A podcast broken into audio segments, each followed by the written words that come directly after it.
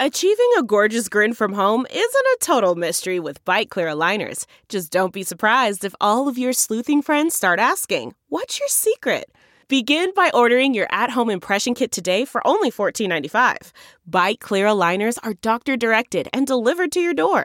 Treatment costs thousands less than braces. Plus, they offer flexible financing, accept eligible insurance, and you can pay with your HSA FSA. Get 80% off your impression kit when you use code WONDERY at Byte.com. That's B-Y-T-E dot com. Start your confidence journey today with Byte. Delve into the shadows of the mind with Sleeping Dogs, a gripping murder mystery starring Academy Award winner Russell Crowe. Now available on digital. Crowe portrays an ex homicide detective unraveling a brutal murder he can't recall. Uncovering secrets from his past, he learns a chilling truth. It's best to let sleeping dogs lie. Visit sleepingdogsmovie.com slash Wondery to watch Sleeping Dogs, now on digital. That's sleepingdogsmovie.com slash Wondery.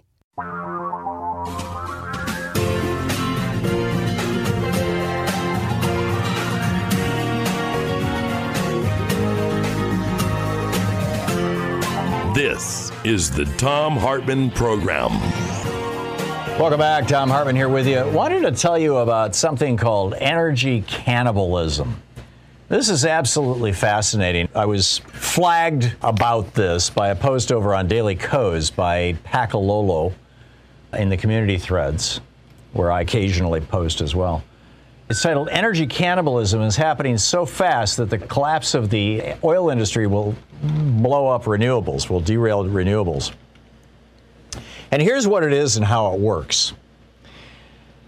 When you pump oil out of the ground, there's a whole spectrum of uh, amounts of effort it takes to get that oil. Most of us of a certain age remember the movies from back in the uh, first half of the 20th century when people would go out to Oklahoma or Texas and they'd drill a water well thinking they would find water and they'd hit a certain depth and suddenly oil would come gushing out of the ground. They were called gushers. People got rich from that. I mean, you know, was, there's I believe there's one a clip of one of those B-roll that starts the Beverly Hillbillies. You know, they, so they moved to Beverly Hills with all that oil money. So that requires virtually no energy at all to get the oil out of the ground when it's just bubbling out of the ground. Referred to as cost of production. For example, as Dick Cheney pointed out in the months before we invaded Iraq, Iraq had some of the lowest production oil, lowest production cost oil in the world because they had all these virgin oil fields that were untapped. And so you could produce oil in Iraq for $3 a barrel, $5 a barrel, at the most $10 a barrel. Typically, it was under $5 a barrel. Yeah, I covered this in, in considerable detail about 10 years ago in a program about this. On the other hand, over at Saudi Arabia, they've been sucking on that strong long enough that now they've got to run actual electrical machines to pump the oil out. And that electricity requires energy produced by burning oil.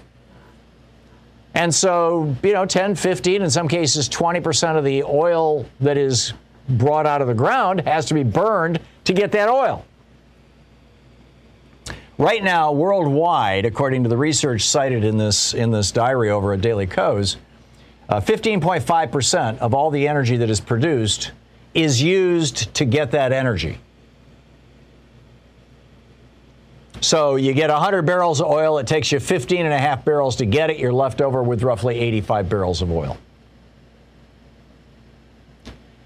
But that number, that percentage, that 15% is going up. And it's going up rapidly. It's far more energy intensive to pull oil out of the Arctic, for example, or pull it off an offshore rig and transport it onto the shore and then transport it via these long pipelines to refineries.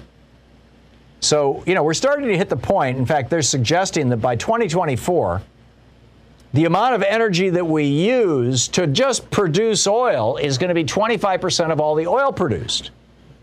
So right now it's 15%. Within four years, it's going to be 25%. And by 2050, half of all the energy used is going to be required to pull that oil out of the ground. Now, this means a couple of things. Number one, it means that oil is going to start getting much more expensive. And you're seeing that literally right now in the price of oil and the price of gasoline. And that will drive inflation. And this is one of the big inflationary pressures that literally nobody is talking about. In some ways, you could argue that that's a good thing for green energy because the more expensive oil becomes, the more attractive green energy becomes. I drive my car on 100% electricity for a fraction of what it would cost if I was burning gasoline right now. Now that wasn't wouldn't have been the case a couple of years ago when gas was super cheap, but right now it's a hell of a lot cheaper to buy electricity, plug my car just into my house at I think it's around 7 cents a kilowatt hour to charge my car that way rather than put gas in it. Well, that's going to get even more. Uh, you know, as the price of gas goes up, and I, I, saw a headline on Drudge yesterday that there was a city in California where gas was five bucks a gallon. It's going to go higher. These numbers on, glo- on worldwide energy production, now this isn't entirely the United States, but in just the next five years, you're going to see the cost of energy production going from 15% of energy to 25% of energy. You're going to see the cost of gasoline go to 10 bucks a gallon in the next three years. And that's going to drive electrification of our transportation systems really efficiently. And I think that's a good thing, broadly speaking. Although, as I said, it's going to produce inflation. And then you're going to get so called conservative politicians just being hysterical about inflation. Oh my God, inflation, are you kidding? Can't have that. It's all caused by government spending, don't you know? We need to cut Social Security to stop inflation they're already trotting this out, right? I haven't heard Joe Manchin say this yet, but it wouldn't surprise me if this is the next thing he says. Oh, you know, if we give eyeglasses to seniors, that's going to cause inflation. We give free college to, to, to students, that's going to cause inflation. We, government shouldn't be spending money, it causes inflation. No, government spending money does not cause inflation. There are only two things that cause inflation. Number one, government diluting the value of money, like Nixon did in 71 and 72 when he devalued the dollar against all the other major currencies of the world by first by 10% and then by 11% those two years. That causes inflation. And we're not doing that right now. And the other thing that causes inflation is a shortage of essential goods. And, and we're seeing a shortage of goods right now, broadly speaking, because the economy's bouncing back. Everybody's all hysterical about, oh my God, it's getting more expensive to build houses. There's no building materials. That's a good thing. I mean, it's not, you know, essentially a good thing that it's harder to buy some things. But that's a sign that the economy is recovering. It's also a sign that the economy is recovering in a way that's more heavily skewed towards goods than towards services, which is a, a change in how our economy works from the last 100 years because people are not spending as much money going to restaurants because they're afraid of getting COVID. They're not spending as much money going to the theater because they're afraid of getting COVID. They're not spending as much money going to sporting events or just shopping in the mall because they're afraid of getting COVID. And instead, they're taking that same money and they're using it to buy things, mostly online. It's why Jeff Bezos has enough money to shoot himself into outer space. But it means that we're demanding more goods than we typically do because people are finding, hey, I got a couple, you know, I got a thousand dollars left over this year that I, you know, I would have spent going to restaurants. I think I'll, I think I'll buy, you know, a new gym for my basement, or uh, I'll replace my color TV, or you know, have elaborate Christmas gifts. So this is what's going on. So that inflation has nothing to do with anything that any politician is going to control, frankly. But this increase in the difficulty of extracting oil and therefore the increased cost of oil will and and and and that inflation from the lack of goods will probably wash out of the economy. It'll you know there will be a permanent reduction in the value of the dollar. We're not going to see prices ever go down again. That doesn't happen. You don't want that to happen. That's called a depression when prices go down or a severe recession so, you know, prices are hitting new highs, and that's why workers are striking and saying, hey, wait a minute, our wages need to hit new highs too. But this increase in the price of oil, keep an eye on this because this is going to have really significant political effects, really significant geopolitical effects, the relationships between, between countries. It's going to increase the power of countries that are oil rich, like Russia and Saudi Arabia. It's going to decrease the, the power of countries that are oil poor, not just oil, natural gas and coal as well, like much of Europe. I think we're going to see some fundamental realignments here coming up. This is the Thom Hartmann Program. And this is all part of this shaking out process as we head into what hopefully will be a coal free, oil free, gas, carbon free future. Betsy in Klickitat, Washington. Am I saying that right, Betsy? Yes, you are saying that right, and it's on the Klickitat River, which joins the Columbia about you know an hour and forty minutes east. Oh, so you're upstream from me. So what's up? Yeah. So um, I saw an article yesterday about New York State signing with a green hydrogen contractor. I'm not going to mention their name, and I'm hoping that it's a time warp parallel to what George Westinghouse and Nikola Tesla did at the base of Niagara Falls, producing the first AC generating station in America. Mm-hmm. And this is why I have a goal, Tom. I want the Department of Energy to use green hydrogen as a backup power source for the vitrification of low level nuclear waste at Hanford. Hmm. Interesting. Um, so you're killing two birds with one one stone. One, vitrification is is basically it, embedding it in glass and uh, making it stable for the next million years, right? Exactly. Okay, and then and then that is a process because it. Uh, in fact, there was an interesting report on Oregon Public Broadcasting yesterday afternoon or this morning, I forget which, where they were talking about there's a, a glass recycling facility here in Portland that was built in the 50s, and so they're grandfathered in in terms of environmental standards. And so their their blast furnace that that melts the glass is off gassing deadly, you know, heavy metals and, and poisonous compounds, but it's all just going into the air and it's poisoning the neighbor around neighborhood around them. But apparently, because of this grandfather clause, nobody can do anything about it. So I don't know if they're trying to bring moral persuasion or what. But creating glass, if you're going to vitrify nuclear waste, is an insanely energy intensive process. And you need something that has really, really high energy density, which is probably, you need something much higher than the energy density of even a large battery system. So uh, hydrogen, hydrogen fits that bill. That's exactly right. And uh, and there's other other instances where you need high energy and transportable energy density. So, is anybody in uh, Hanford talking about this, Betsy, or is this just your idea? I am. I am actually. I've suggested it to one of the organizers at Hanford. We got into the conversation originally because some of the workers at Hanford have been exposed to uh, toxic material because of faulty respirators. Oh That's when I started talking to this fellow, and then I've been slowly working on this, Tom. I think that there should be a populist lobby. The Hanford was created out of the New Deal BPA. Yeah. And it's their responsibility to clean up the mess. And I think as a public lobby, we should all get together and uh, do it as efficiently and cheaply and as cleanly. Mm. That's why I'm all about uh, green hydrogen. Yeah. And if anybody's curious about what green hydrogen can do, they should investigate Dr. Daniel Nocera at Harvard. Okay. Right? I'm with you, Betsy. I'm absolutely with you. And I think, uh, you know, hydrogen is a uh, you know, and hydrogen, by the way, doesn't have to be burned. There are fuel cells that will convert hydrogen into water vapor and produce electricity. And you can store windmill and solar energy through hydrogen. That's correct. You generate that power. Although typically windmills and solar work in tandem because the wind blows more consistently at night often than it does during the day.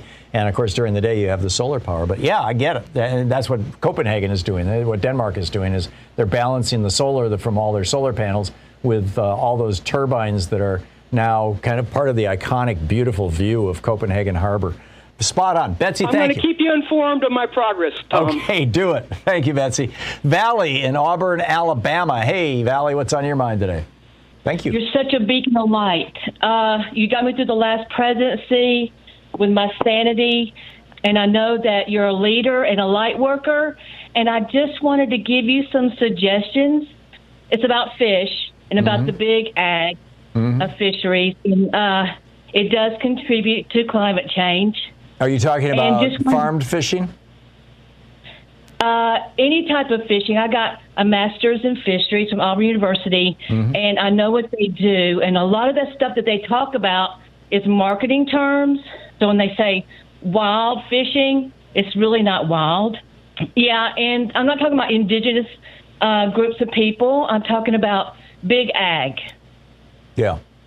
Yeah. Okay. Yeah. So, And- so uh, you know, pay attention to where your food is coming from. Dave in Nashville, Nashville, Tennessee, right? I hope you let me talk for a minute because I have some very opposing viewpoints to you. Um, uh, number one, you were speaking about Manchin, and you were baffled since he no longer. I think you said he doesn't really have a financial interest any any longer, or pressure from. But In pharmaceuticals, it just never occurs. Yeah, it just never. It does it ever occur to anyone that maybe he just feels like going in so far in debt is just wrong instead of going trillions and trillions further in debt. Are you talking about the nation? Insanity. Yes, yes. The- You particularly. I mean, you're baffled. It, it couldn't be. And Sinema that just maybe. No, I don't right. believe that, Dave. And I'll tell you why, Why? If, if you have any interest.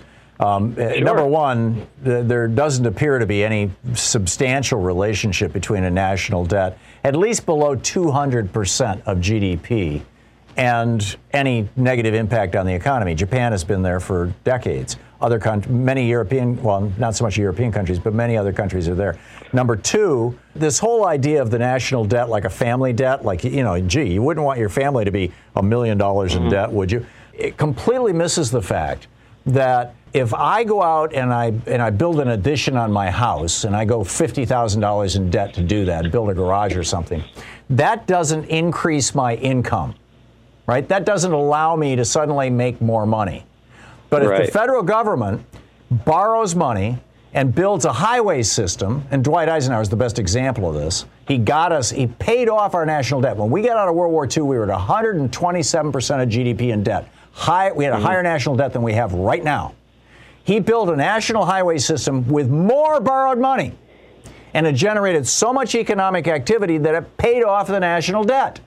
It was down to mm-hmm. $800 million when Ronald Reagan came Right. into office because we borrowed more money and we put it into something that produced act, added economic activity that then and secondarily produced added Well, tax that would revenue. be great if that's where that money was going to Well, go. that's where but it if is you going. read that bill, no, it's not. Of course it is. Now, How does No, how does no. it not stimulate our economy in ways that increase tax revenues if if w- working women are able to be in the in the workplace because their kids have daycare?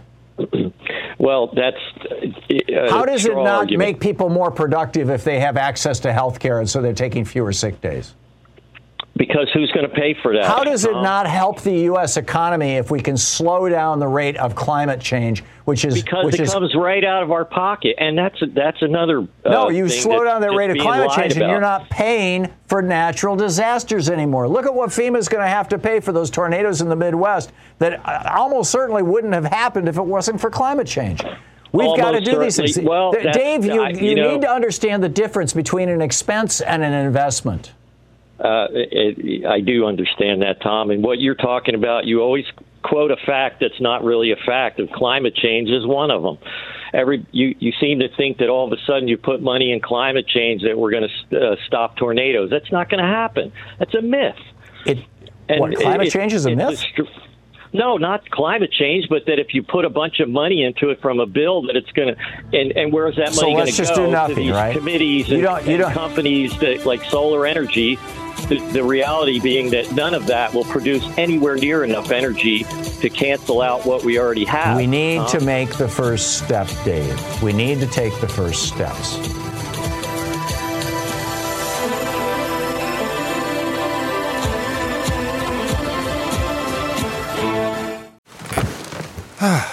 The comfort of your favorite seat is now your comfy car selling command center thanks to Carvana. It doesn't get any better than this. Your favorite seat's the best spot in the house. Make it even better by entering your license plate or VIN and getting a real offer in minutes. There really is no place like home. And speaking of home, Carvana will pick up your car from yours after you finalize your offer. Visit Carvana.com or download the app and sell your car from your comfy place.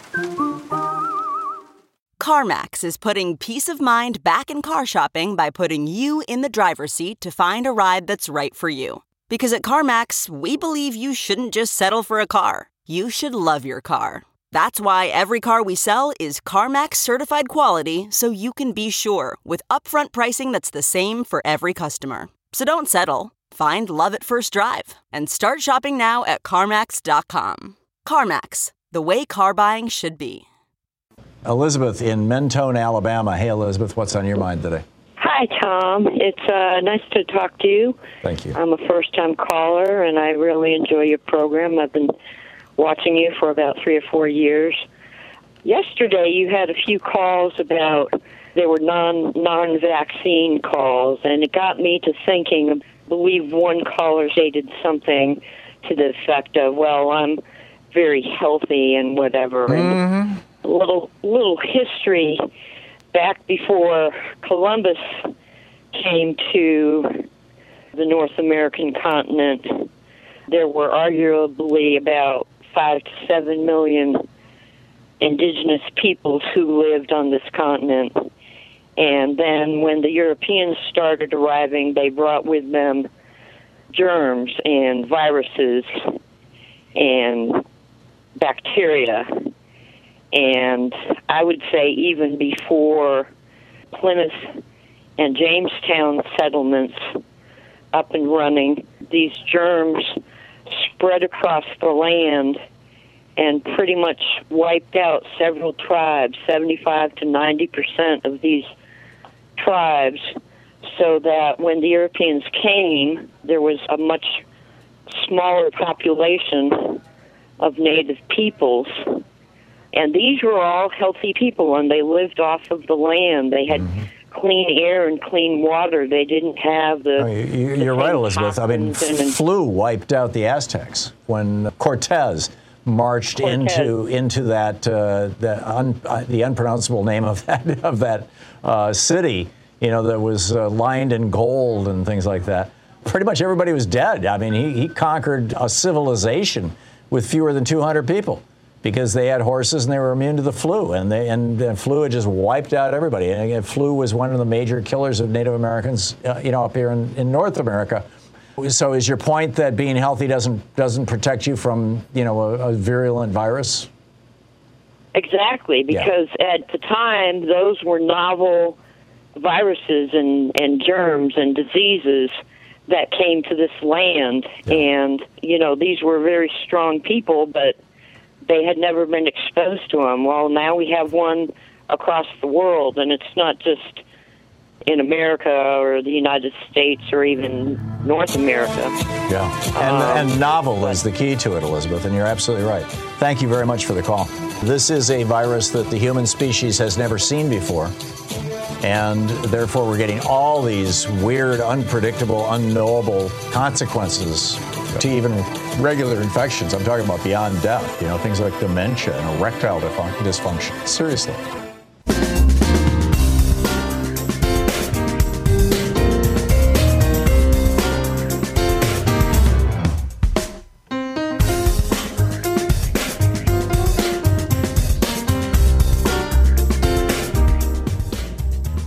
A new book out about sleep. It's called Why We Sleep by Matthew Walker, Dr. Matthew Walker, PhD, Unlocking the Power of Sleep and Dreams. He points out in his book and his TED Talk, his little two minute TED Talk, that uh, when you fall asleep and start dreaming, you're actually doing really important work. He says uh, dreams act as a form of overnight therapy. In fact, your dreams may even boost your ability to solve problems and process tough emotions that affect your waking life. And I think this is absolutely fascinating. One of the things that I learned when I studied uh, neurolinguistic programming is that the way that we store memories is essentially as if the, the mind was a giant hologram that kind of surrounds us. And we put things in physical places. Like if you ask somebody, what color is the kitchen floor in your house? Their eyes will move. They will not look you in the eye as they answer. Immediately before they answer, they will like look up to the right or look up to the left or look down or somewhere they will find a memory of the color of their kitchen floor. Similarly, if you ask somebody, remember the last time that somebody insulted you, they will look someplace else. You know, the kitchen floor may be over here and the insult may be over here.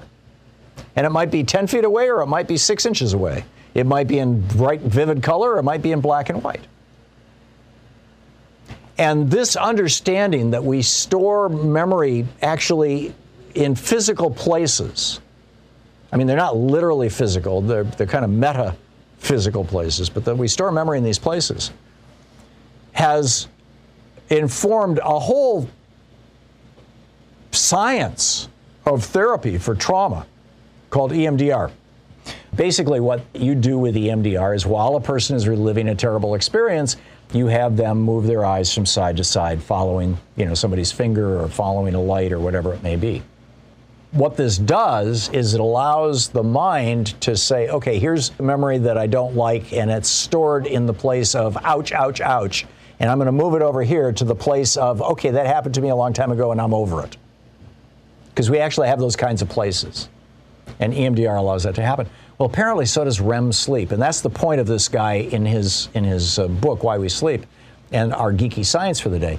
That REM sleep. If you watch somebody's eyes when they're sleeping, when they're in REM sleep, rapid eye motion sleep, their eyes are like moving all over the place. And the theory, or one of the theories now, is that what's happening is the brain is taking the, the day's experience and sorting it and figuring out what to keep and what not to keep and the stuff that gets kept, where to put it. That's number one. The other thing about sleep is that he, he, in his studies, he found that when people think about problems before they fall asleep, they very often wake up with the solution. Thomas Edison was famous for this. I've done this my whole entire life. Before I'll go to sleep, I'll present a question to myself. I need to know what the focus of tomorrow, uh, that chapter that I'm going to work on in that book tomorrow will be or I need to figure out a way to, to do something, you know, whatever it may be. And I'll just ask myself that before I go to sleep and say, would you please let me know when you wake, when I wake up, what the answer? Is? And literally when I wake up, probably five times out of seven or eight, the answer is right there as I wake up. Powerful stuff. Anyhow, the book is Why We Sleep Unlocking the Power of Sleep and Dreams by Matthew Walker. And my book on the whole EMDR thing is called Walking Your Blues Away. I wrote a whole book about this that if you're fascinated by that idea of, you know, memories being in places and you can change the place and change the meaning of the memory, check out Walking Your Blues Away. Brandon in Media, Pennsylvania. Hey, Brandon, you wanted to talk about our geeky science, dreaming? Yes, actually, you were talking before about the idea of dreams and how they affect everyday life. For me, we wanted to talk about how control of what's going on with the pandemic and how the dreamlike state when we sleep can conform to uh, tries to figure out how you will be going on through life while you're awake. Right. I find it interesting. I, I, I call them uh, deconstructive dreams. Uh, simply because of the fact that, um, well, Tom, I, I'd like you to walk along with me here. Have you had dreams where you're in a situation and, and then dreams tend to uh, replicate real life? They're in places that you know, but they're a little bit different. But then all of a sudden, things come apart Brendan, what's your point? what's my point? Uh, well, it was it was going towards, and I'm sorry that that you know there's only time. So, I guess my point is when we have dreams, we are trying to formulate how to uh, work through what goes on in our awakened life to the next day.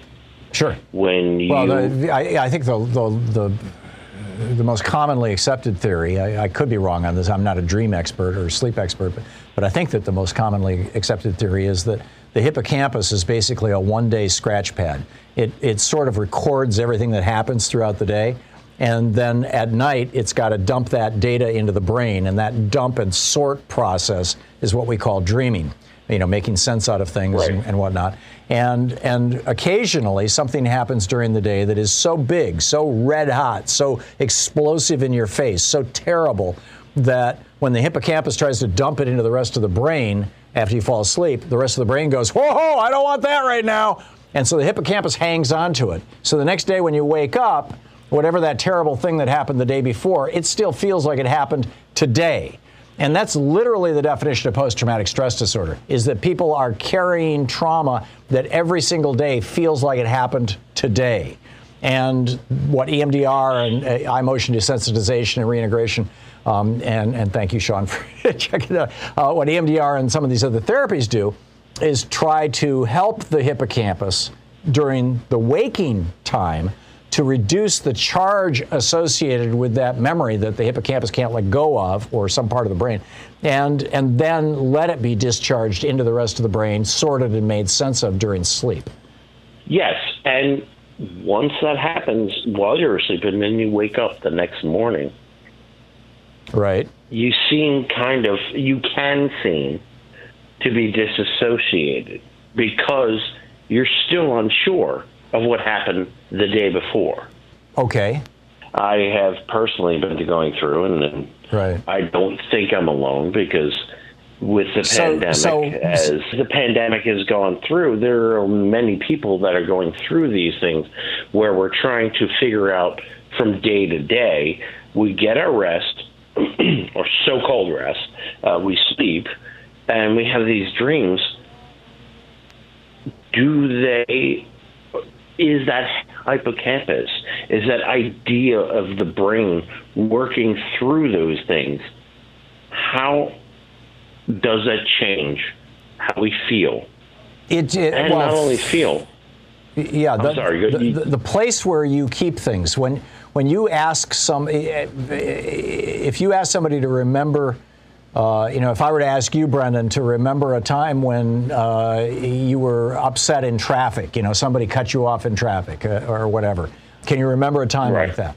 Can you Oh, remember the last absolutely. time? Okay, so where is that memory? Look at it right now. Where is it? it seems to be front of brain. Outside your head? I'm guessing it is. Is it in front of your face? Is it above your forehead? Is it below? Is it two feet Usually, away? Is it yes, ten it would feet away? be in, it would be in front of me because it would be happening, but Okay, not how, within me. Right. How far away from you is it?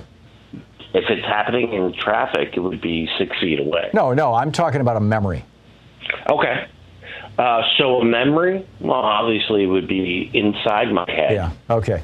Uh, you know, I'm, I'm, I'm not uh, apparently doing this very well. Brendan, thanks a lot for the call. I'm sorry. We can't. I, I just can't can't do this on the air right now. Um, but I was going to try and walk you through the process of discovering where you locate your memories, so that and then and then I was going to have Brendan move it to a different place, which would change its meaning. And it's when you when you actually walk somebody through this process in real time, it can be uh, really surprising. You're listening to Thom Hartmann. Visit ThomHartmann.com for audio and video archives. I used to teach this stuff at conventions of psychologists and psychotherapists, and it's fascinating stuff. Like I said, I wrote a book about it. It's called Walking Your Blues Away. Melinda in Seattle. Hey, Melinda, what's on your mind today? Just a couple things about the memory. For um, some people, they call it the memory palace. And so if you have to remember things, you put them in different rooms. Oh yeah, that that was uh, Aristotle's uh, the, the loci method for remembering is is you imagine where you live and, and if you want to remember things in order, you have a path that you walk through your house and you and you set something. You know, you open your front door and there's a little table there. You would put the bread that you want to get at the store on the table, and then you walk into the living room and you'd put the eggs on the couch and stuff like that. Yeah. The other thing I want to talk about is the labor shortage, which I'm having a very hard time understanding it. I have a bachelor's degree from University of Utah. I work for Procter and Gamble and Boeing. I've worked in transportation. I have a full-on great resume. I have, uh, as of right now, over 500 resumes or on their uh, corporate um, application site. I've submitted those, and so far I've gotten three um, telephonic interviews and one from the great city Des Moines in it's just west of 10th in and that's from their uh, government offices. I applied for something there, and they call they wrote me a letter saying thank you. Please um, no, you're still in the running. It's just taking us a while. Yeah, Melinda, what you're what you're experiencing and what you're describing is the great. Um, irony is the wrong word, but uh, you know, of this current job market, which is that low wage, low benefit jobs are available in abundance, and there are more jobs than there are job seekers for those, which is why Republicans are saying let's let 14 year olds go to work. Higher wage, right. higher benefit, more desirable jobs are actually hard to get in many cases. There's still competition for them. Um, the, the kind of middle, the squishy middle of the job market is where the really fascinating stuff is going on. The stuff that are not high wage or high skill jobs, but they're not entry level or burger flipping jobs. And in those areas, you know, like uh, for example, uh, you know, working on a construction site or something like that. We were talking to a, a solar contractor last week, Louise and I, and he was like, you know, we're we're booking stuff for next September. We are so slammed, we can't get workers. And so that squishy middle area, that's where I think that we're seeing COVID. I may be wrong on this, but I'm guessing that a lot of those workers, uh, you know, uh, we've had a million people die, in, or 800,000 people die in the United States. Probably half of them were workforce capable people, if not more. And then you've got another several million people who've been disabled by COVID. Nobody's throwing those numbers into the into the job mix. Well, I, also I wanted to mention a friend of mine runs Recycle Computer um, Recertification. If you have a problem with a mm-hmm. computer, mm-hmm. and they're looking for fourteen dollars an hour. It's eight hour shift with an hour lunch, and they can't find anybody that will sort and listen to instructions. Exactly. That's the bottom end of the market the, the, the, that I was describing. Yeah. Yeah, Melinda, I wish you the very best in your job search. you know, good luck. Uh, I, I, hope you I hope you make it through. There are good jobs out there, and obviously there's good people like you, Melinda. I hope you find it. I hope you find the perfect job. Quick math. The less your business spends on operations, on multiple systems, on delivering your product or service, the more margin you have and the more money you keep. But With higher expenses on materials, employees, distribution, and borrowing, everything costs more. NetSuite is the number one cloud financial system, bringing accounting, financial management, inventory, HR, all into one platform and one source of truth. With NetSuite, you reduce IT costs because NetSuite lives in the cloud with no hardware required. It's accessible from anywhere. You cut the cost of maintaining multiple systems because you've got one unified business management suite. You improve efficiency by bringing all your major business processes into one platform, slashing manual tasks and errors. Over 37,000 companies have already made the move. So do the math. See how you'll profit with NetSuite. By popular demand, NetSuite has extended its one-of-a-kind flexible financing program for a few more weeks. Head to netsuite.com slash Hartmann with two N's. netsuite.com slash Hartmann. That's netsuite.com slash Hartmann. Okay, picture this. It's Friday afternoon when a thought hits you. I can spend another weekend doing the same old whatever, or I can hop into my all-new Hyundai Santa Fe and hit the road. With available H-Track all-wheel drive and three-row seating, my whole family can head deep into the wild. Conquer the weekend in the all-new Hyundai Santa Fe. Visit HyundaiUSA.com or call 562 for more details. Hyundai, there's joy in every journey.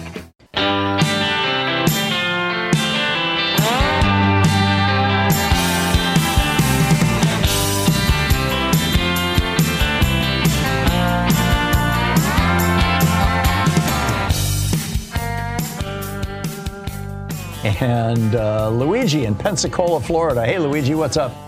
But I was trying to catch up with some reading on, on your daily rants because mm-hmm. I've been mm-hmm. away for a while. And you, we were talking about dreams and what happens with them. And some, this is crazy. It had bang because I find myself, I found myself doing things like I get so upset about reading about the right wing and all this other stuff. And sometimes I don't have to do that during the day, but I plot when I go to sleep while I'm getting into sleep, I would plot revenge on these people, and some of it would be violence.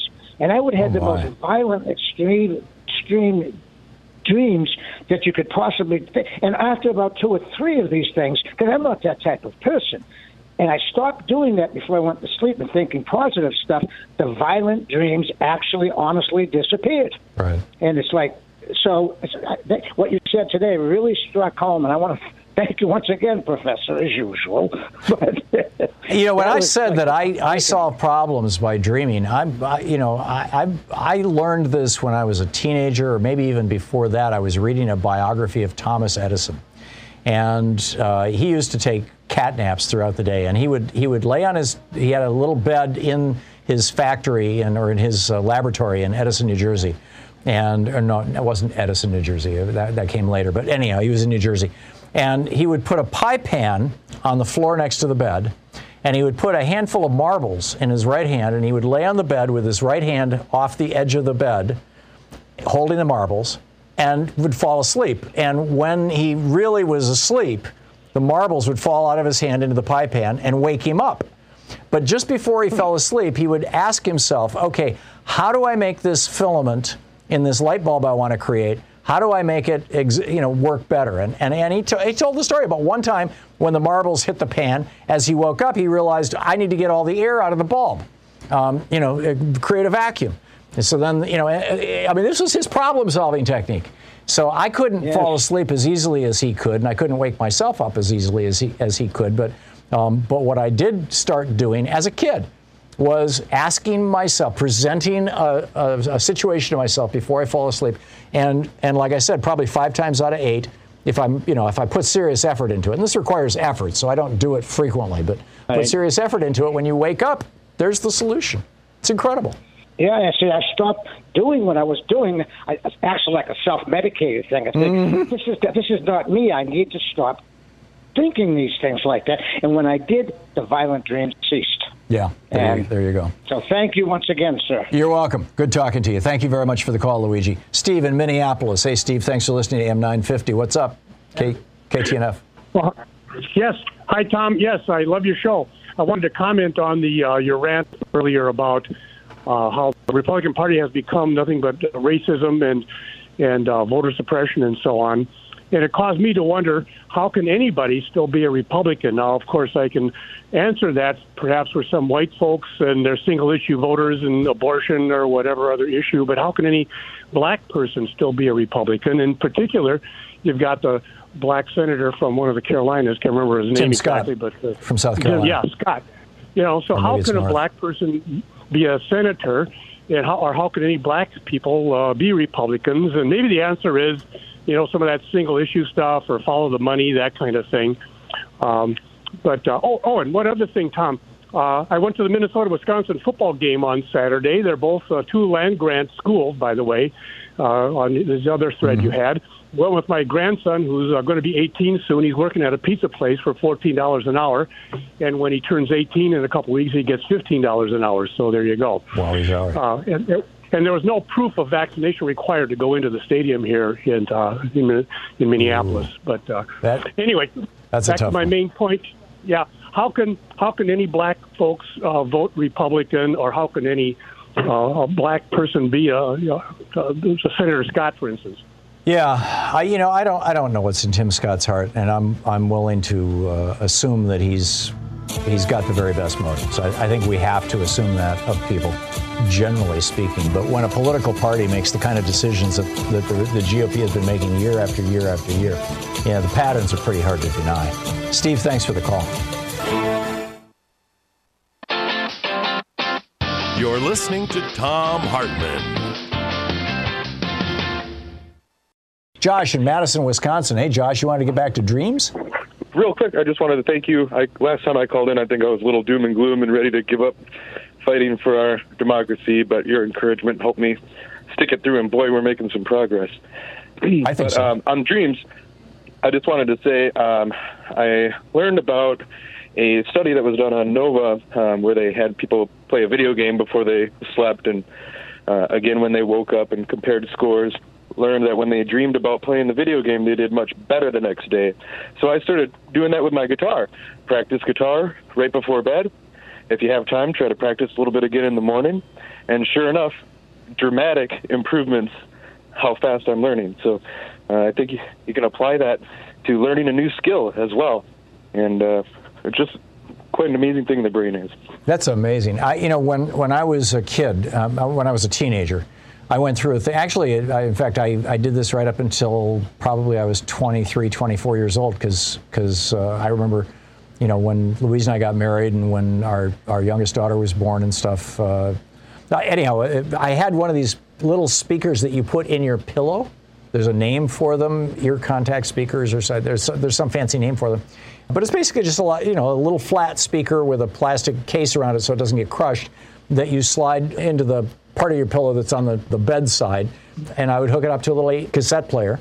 And I bought these tapes that you're supposed to listen to when you're sleeping. I, I got some from, as I recall, Earl Nightingale's stuff they were motivation tapes. You know, they were they were tapes that eh, about you know you could do this and believe in in your ability to accomplish things. And I basically spent years trying to reprogram myself or program myself for success and for fearlessness, essentially in the in the marketplace, in the in, in you know as, as an entrepreneur. I don't know if it worked or if it just verified my own existing biases and desires or what, but it's kind of gone away. I haven't seen or heard, you know, anything about that kind of stuff in years, but I thought it was wonderful back in the day. That's awesome. And I'd say it worked. You're the number one guy on liberal radio, so. It may well be. it may well be, Josh. Josh, thanks a lot for the call, and thanks for sharing that story. That was a great one. Sarah in Fort Worth, Texas. Hey, Sarah, what's up? Hey, Tom. Um, I wanted to add to the discussion on uh, sleep, and I, I, I did that work for over a decade.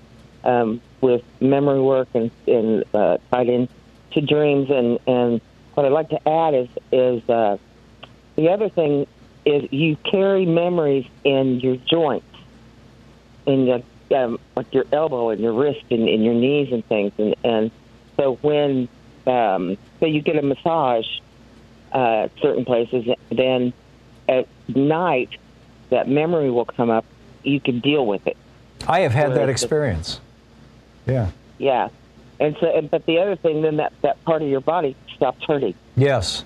There's a whole subset of kind of kinesthetic EMDR. You know, EMDR is mm-hmm. is done with your eyes, going back and forth. But there are mm-hmm. dozens. Uh, you know, thought field therapy is one of them. There's others. Uh, the names don't immediately come to mind, but um, I, in fact, I've. Uh, I used to speak at Rob Kall's Brain Conference every year. This was back in the 90s two of the founders of two of those schools of thought, and another one, Heart, I think it's called the HeartMath Institute. But basically, what they're what they're arguing is that not only do we store memories, you know, conscious memories in places where we can see, like you know, if if I said what color is your kitchen floor, and you look up and to the right, oh, there it is, five feet away.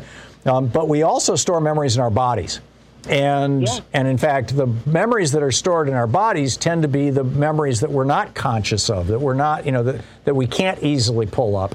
And so, doing bilateral tapping on the body, massage types of therapy, are mm-hmm. like a big deal, you know. And and they make some, uh, in some cases, I'd say outrageous, and in some cases, probably quite credible claims for therapeutic su- success from from doing these kinds of things. It's it's it's it's a whole it's a whole technology. It's very cool. Yeah, well, and you know, mine was was a, a tra- was trauma, and um, and it just was amazing. Mm-hmm. Yeah, yeah. That's in fact that's probably the the largest area where I've seen, you know, these kinds of therapies being promoted is in trauma work. Sarah, thank you. Thank you for sharing that and, and your contribution to our program today. Dave in Buffalo, New York. Hey, Dave, what's up? I haven't really required a lot of sleep. Uh, it's something that I don't need. I, uh, I not once in a very long time uh, has the thought of, "Boy, I'm tired." Uh, that phrase has. How many hours come. do you sleep every night, Dave? From 1989 uh, to 2006, uh, I averaged two and a quarter hours of sleep in a year. What? In a year? In a year, yeah, and I could do it all over again if I had something interesting that I was involved with, and uh, and and you said about that, dreaming. That is, that is I, Dave. I, I, don't think that's even possible. No, no, Tom. I would never lie to you, Tom. No, I, I you know, like Dave. You may well believe this, but you know there are people who no, fall asleep Tom, and don't even know it. No, no, no, that's not true because of the fact that uh, when you're uh, when you're a detailed oriented person, you pay attention to detail, and there's always another detail. Yeah. Tom, please believe me that that is a very God's honest truth, and I'm an atheist, and I need you to believe me. That's the truth. Okay, It's- it's- Dave, I believe I believe that you believe that to be true. I'm still skeptical, but I believe that you believe it to be true. Alex in Houston, Texas. Hey, Alex, what's on your mind today? The algorithm put me onto your channel, kind of an older video. I didn't know that you were uh, a psychologist. I'm not a And, psychologist. um, I was a psychotherapist. It's a little lower on the food chain. Okay. yeah, yeah. There, there's a hierarchy. Um, I, um, and my, I have two uncles who are psych, um and they study psychology. So, kind of by osmosis, I'm generally interested. And um, I wanted to get your take. I've been reading Erich Fromm. I'm sure you you know Oh, the name. Yeah. Did you ever read Pathology of Normalcy? I don't recall. I, I was reading Fromm back in the 70s. It's been a long time. Uh, I'll, I'll give you. There's a specific section that has to do with you know, and it reminds me of all these anti-vaxxers. Like, he, there's a section where he explains the psychology of people rubbernecking. Um, maybe I'm ringing a bell for you here. Mm-hmm. Uh, he explains why people, when they drive past, like a horrible accident, you know, like they'll just like why people just sit there and stare. Yeah, it's a And, way. um, it's a way of affirming. Well, uh, in addition to morbid curiosity, as I recall, Fromm was postulating that it was a way of affirming the fact that we are still alive. Interesting. Yeah, yeah, yeah. And also, Am I remembering it um, correctly, Alex? That's that's part of it, but then also is because he says that people are so bored that Oh, there's like they need the drama in their life, so it's a way for them to fulfill this primal need for like, and it's kind of the same well, thing. well, that's that's it. I'm, I'm does. still alive. I'm you know I can experience Ah, the yeah. drama. I'm I'm uh, th- this search for aliveness. I you know I actually wrote uh, a, a good chunk of a book about this. Um, I'm forgetting which one of my ADHD books it's in, but um, I got, yeah, I got to read your book. Not. It, it, it was about, uh, you know, Abe Maslow came up with this hierarchy of human needs, and uh Uh-huh. that's usually characterized as a pyramid, although Maslow hated the pyramid idea. But at the foundation, there's, uh, you know, the, the, the need, the, your basic homeostatic needs. We need to breathe, we need to eat, we need to use the bathroom, you know, we need to regulate our body temperature. Then one step up from that was the need for safety. And then uh, one step up from that was was uh, you know the need for the, the- your basic social needs, and then one step up from that was your intellectual needs, and then one step up from that was self enlightenment, right? And and the question that I was asking, and this is back when I was writing on ADHD, was why would somebody with ADHD be willing to violate the need for safety? In other words, why would they take mm-hmm. risks, right? Why, you know, why would they have Right. unprotected Yeah. sex on an impulse? Why would they? Why would they hop on a motorcycle? Be more likely to be in a, and and and the the explanation that I came up with, and and it's just my theory, but is that, you know, our our our senses, all, all, all five of our senses, actually four of our five senses are mediated by the thalamus. They, you know, your, your optic nerves don't go right into the back of the brain. They go into the thalamus, and then from the thalamus, they go to, there's nerves that go to the, to the, to the occipital part of the brain, the, the visual cortex. Uh, same with your hearing. It goes into the thalamus and comes out of the thalamus and goes into the, into the parietal lobes, into, the, into Broca's region and Wernicke's region, you know, behind your ears, um, et cetera. And the thalamus acts as like a volume control. And so mm-hmm. that's why mm-hmm. when you get like a jolt of adrenaline, if you if you're almost in a car accident, suddenly the world seems brighter, the noises seem louder, touch is more vivid because your volume control, your thalamus just got turned up by that adrenaline. And as a survival instinct, right? It's a way, you know, okay, the bear is chasing me. I need to be able to pay attention to everything. And so my mm-hmm. theory was that there was a need that that uh, that Maslow overlooked, and it was the need to experience your own aliveness, and that most people have a thalamic gain of uh, the, the, the volume control of the thalamus that controls all of our senses except smell. Smell is the only one that goes directly into the brain. It's the most primal sense. But but in any case, the volume control on most people is set loud enough that all the time they have no doubt that they're alive. They can hear the world, they can see the world, they can feel the world, they can smell the world, they can taste the world. Um, no doubt that they're alive. But for people with ADHD, that volume control may have been turned down just a little too much genetically. And so periodically they have to do something to remind themselves that they're alive. So little Johnny is sitting in his classroom and he's bored and his teacher is mm-hmm. droning on and on. And suddenly, mm-hmm. deep down inside, his brain is going, Oh my God, we're dying here. We're not alive anymore. You know, because Yeah. the, the world is just like not vivid enough. And so he reaches out and he pulls Sally's pigtail in front of him and she goes, Ow! And, and, Yeah. and the whole class is looking at him. And now he's got an adrenaline burst, which cranks up mm-hmm. that thalamic gain, the volume control of the thalamus, and floods his brain with sensory input. And suddenly he's like, Oh my God, I'm alive. And so yeah, I've presented that in my ADHD writings as basically my theory of the thalamic gain factor in ADHD. But um, you're reminding me, if I remember correctly, ag- ag- again, you know, nothing is original to anybody, I don't think. But i- i- you're reminding me that I think that Erich Fromm was writing about this, and uh, you know, back in the 70s. I, I may be wrong, but that was my recollection, It was in the recollection, Alex. 50s. It was in the 50s, yeah. Or the 50s, yeah. I was Yeah, reading it in and the you're- 70s. And I remember I listened to your lecture, and that's yeah. You I forgot you had yeah you covered all that in the lecture uh, on ADHD. Yeah. Yeah. And, and that and that goes to and that says a lot about what we should do with society. You know how we organize. Oh, it's, it's why we need to have classrooms that are highly interactive so that those kids Exactly. don't feel the need to pull Sally's pigtail, you know? And it's why we need workplaces where people have some sense of power. And, and I mean, yeah, there's just all kinds of stuff that comes out of that realization. Alex, thanks a lot for the call. It's great to hear from you. I appreciate your kind words and, and keep reading Erich Fromm. He was a genius. Okay, picture this. It's Friday afternoon when a thought hits you. I can spend another weekend doing the same old whatever, or I can hop into my all new Hyundai Santa Fe and hit the road. With available H track, all wheel drive, and three row seating, my whole family can head deep into the wild. Conquer the weekend in the all new Hyundai Santa Fe. Visit HyundaiUSA.com or call 562-314-4603 for more details. Hyundai, there's joy in every journey. You know, I played this uh, Jimmy Carter clip. It appears in one of our promos. I think it's worth revisiting, particularly given President Biden's Build Back Better plans, Green New Deal portions of it being stripped out to satisfy one coal baron from West Virginia. I think it's important for us to remember what we could have had. This is President Jimmy Carter back in 1979, I believe it was. The energy crisis is real. It is worldwide.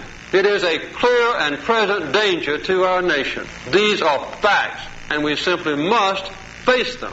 What I have to say to you now about energy is simple and vitally important. Point one. I am tonight setting a clear goal for the energy policy of the United States. Beginning this moment, this nation will never use more foreign oil than we did in 1977. Never. And then he put solar panels on the roof of the White House. Moreover, I will soon submit legislation to Congress calling for the creation of this nation's first solar bank, which will help us achieve the crucial goal of 20% of our energy coming from solar power by the year 2000. By the year 2000, 21 years ago. And then Ronald Reagan became president with money from those very fossil fuel billionaires. And what was one of the first things he did? He took Jimmy Carter's solar panels off the roof of the White House. This is what could have been. We could have 20% of the nation's power coming from solar eh, 21 years ago. And that was with pretty primitive solar technology. Right now, solar power is actually cheaper than any other form of power. Arguably, wind is right up there with solar. It depends on where you are in the country, obviously, for either one of them. But it's cheaper than generating electricity with oil or with natural gas or, or with coal or with nuclear power.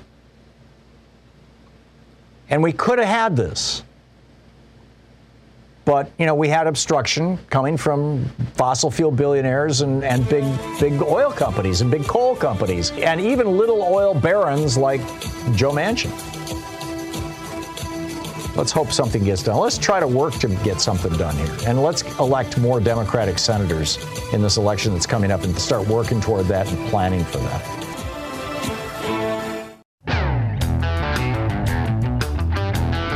Sandy in Rancho Santa Margarita, California. Boy, what a mouthful. Hey, Sandy, what's up? Hi, uh, first time caller, long time listener. Um, I uh, just wanted to touch back on the ADHD. Um, I read some of your books in the past years Mm-hmm. ago on ADHD, and it seemed, I mean, correct me if I'm wrong, but it seemed like you were kind of discouraging uh, the use of medication uh, to treat ADHD. Uh, and I just wanted to let you know, uh, like I'm a mom to three kids, two diagnosed with ADHD, one neurotypical, the other is autism level three.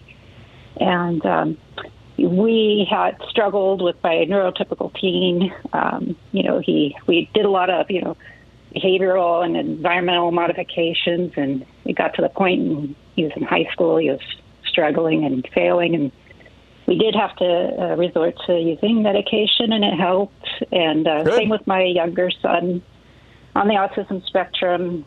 Uh, noticed that a lot with distance learning last year, where, where he kept you know jumping out of the seat and didn't want to sit in front of the iPad with the teacher. So we did have to resort to it, and I think it's kind of along the same line as the vaccines. You know, just keep it. It's always good to be skeptical about you know big pharma, but it's good to keep an open mind too. Yeah, for, to for the, doctors. for the record, Sandy, I'm not opposed to medication for ADHD. I'm opposed to over medication. I think that uh, probably a substantial number of kids who are on medication for ADHD um, would be better served by a change in their environment or by changes around them. But if you've tried everything and medication is your only option, I, I you know, I support you.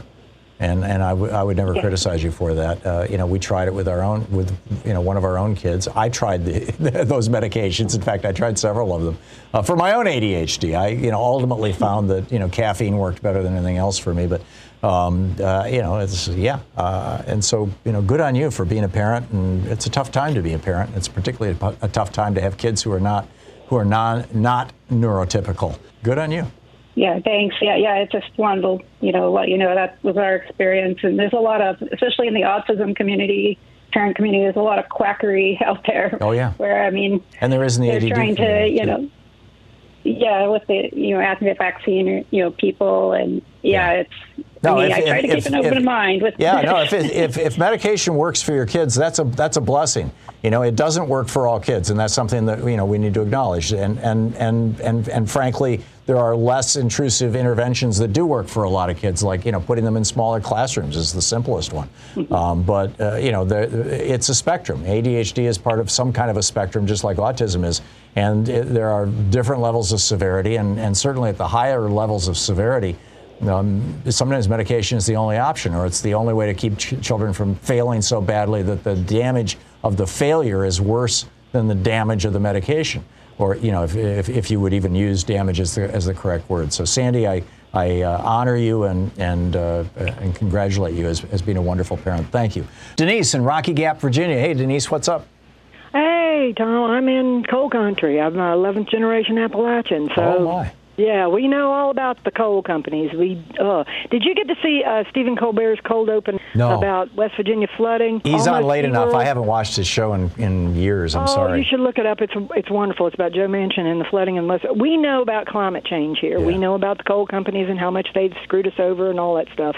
Been doing it for years. Friends of Coal is just dumb. But one of the things that we've been talking amongst my family, I said, well, you know, it's all about money. They're just money grubbing people. So what we're going to have to do, the world is going to have to do, is change it to where we pay these fossil fuel companies to go green. And I know it would be expensive, but look what it's costing us now. And yeah. or just let them go the way of the buggy whip. I mean, you know, they're- they- when technology changes, some companies are winners and some are losers. We know about the technology change. I mean, I, I was watching this thing on a coal mine, the Beckley Exhibition coal mine. There was 14,000 workers, and they can do that now in 2,000. Yeah. Workers. yeah. So oh, and they got these giant machines. Yeah, there you go. Denise, thank you for the call. And uh, we know coal, we know coal mine. Yeah, and coal barons. Thanks so much for being with us today. We'll be back tomorrow, same bat time, same bat channel. In the meantime, don't forget democracy is not a spectator sport. It requires you, it requires actual participation. Find out who represents you in your state legislature. Who's your state representative? Who's your state senator or assembly person? and start connecting with them. I've done that. I encourage you to do that. Get out there, get active, tag you're it, be good to yourself and the people around you. You've been listening to Thom Hartmann. For audio and video archives, visit ThomHartmann.com.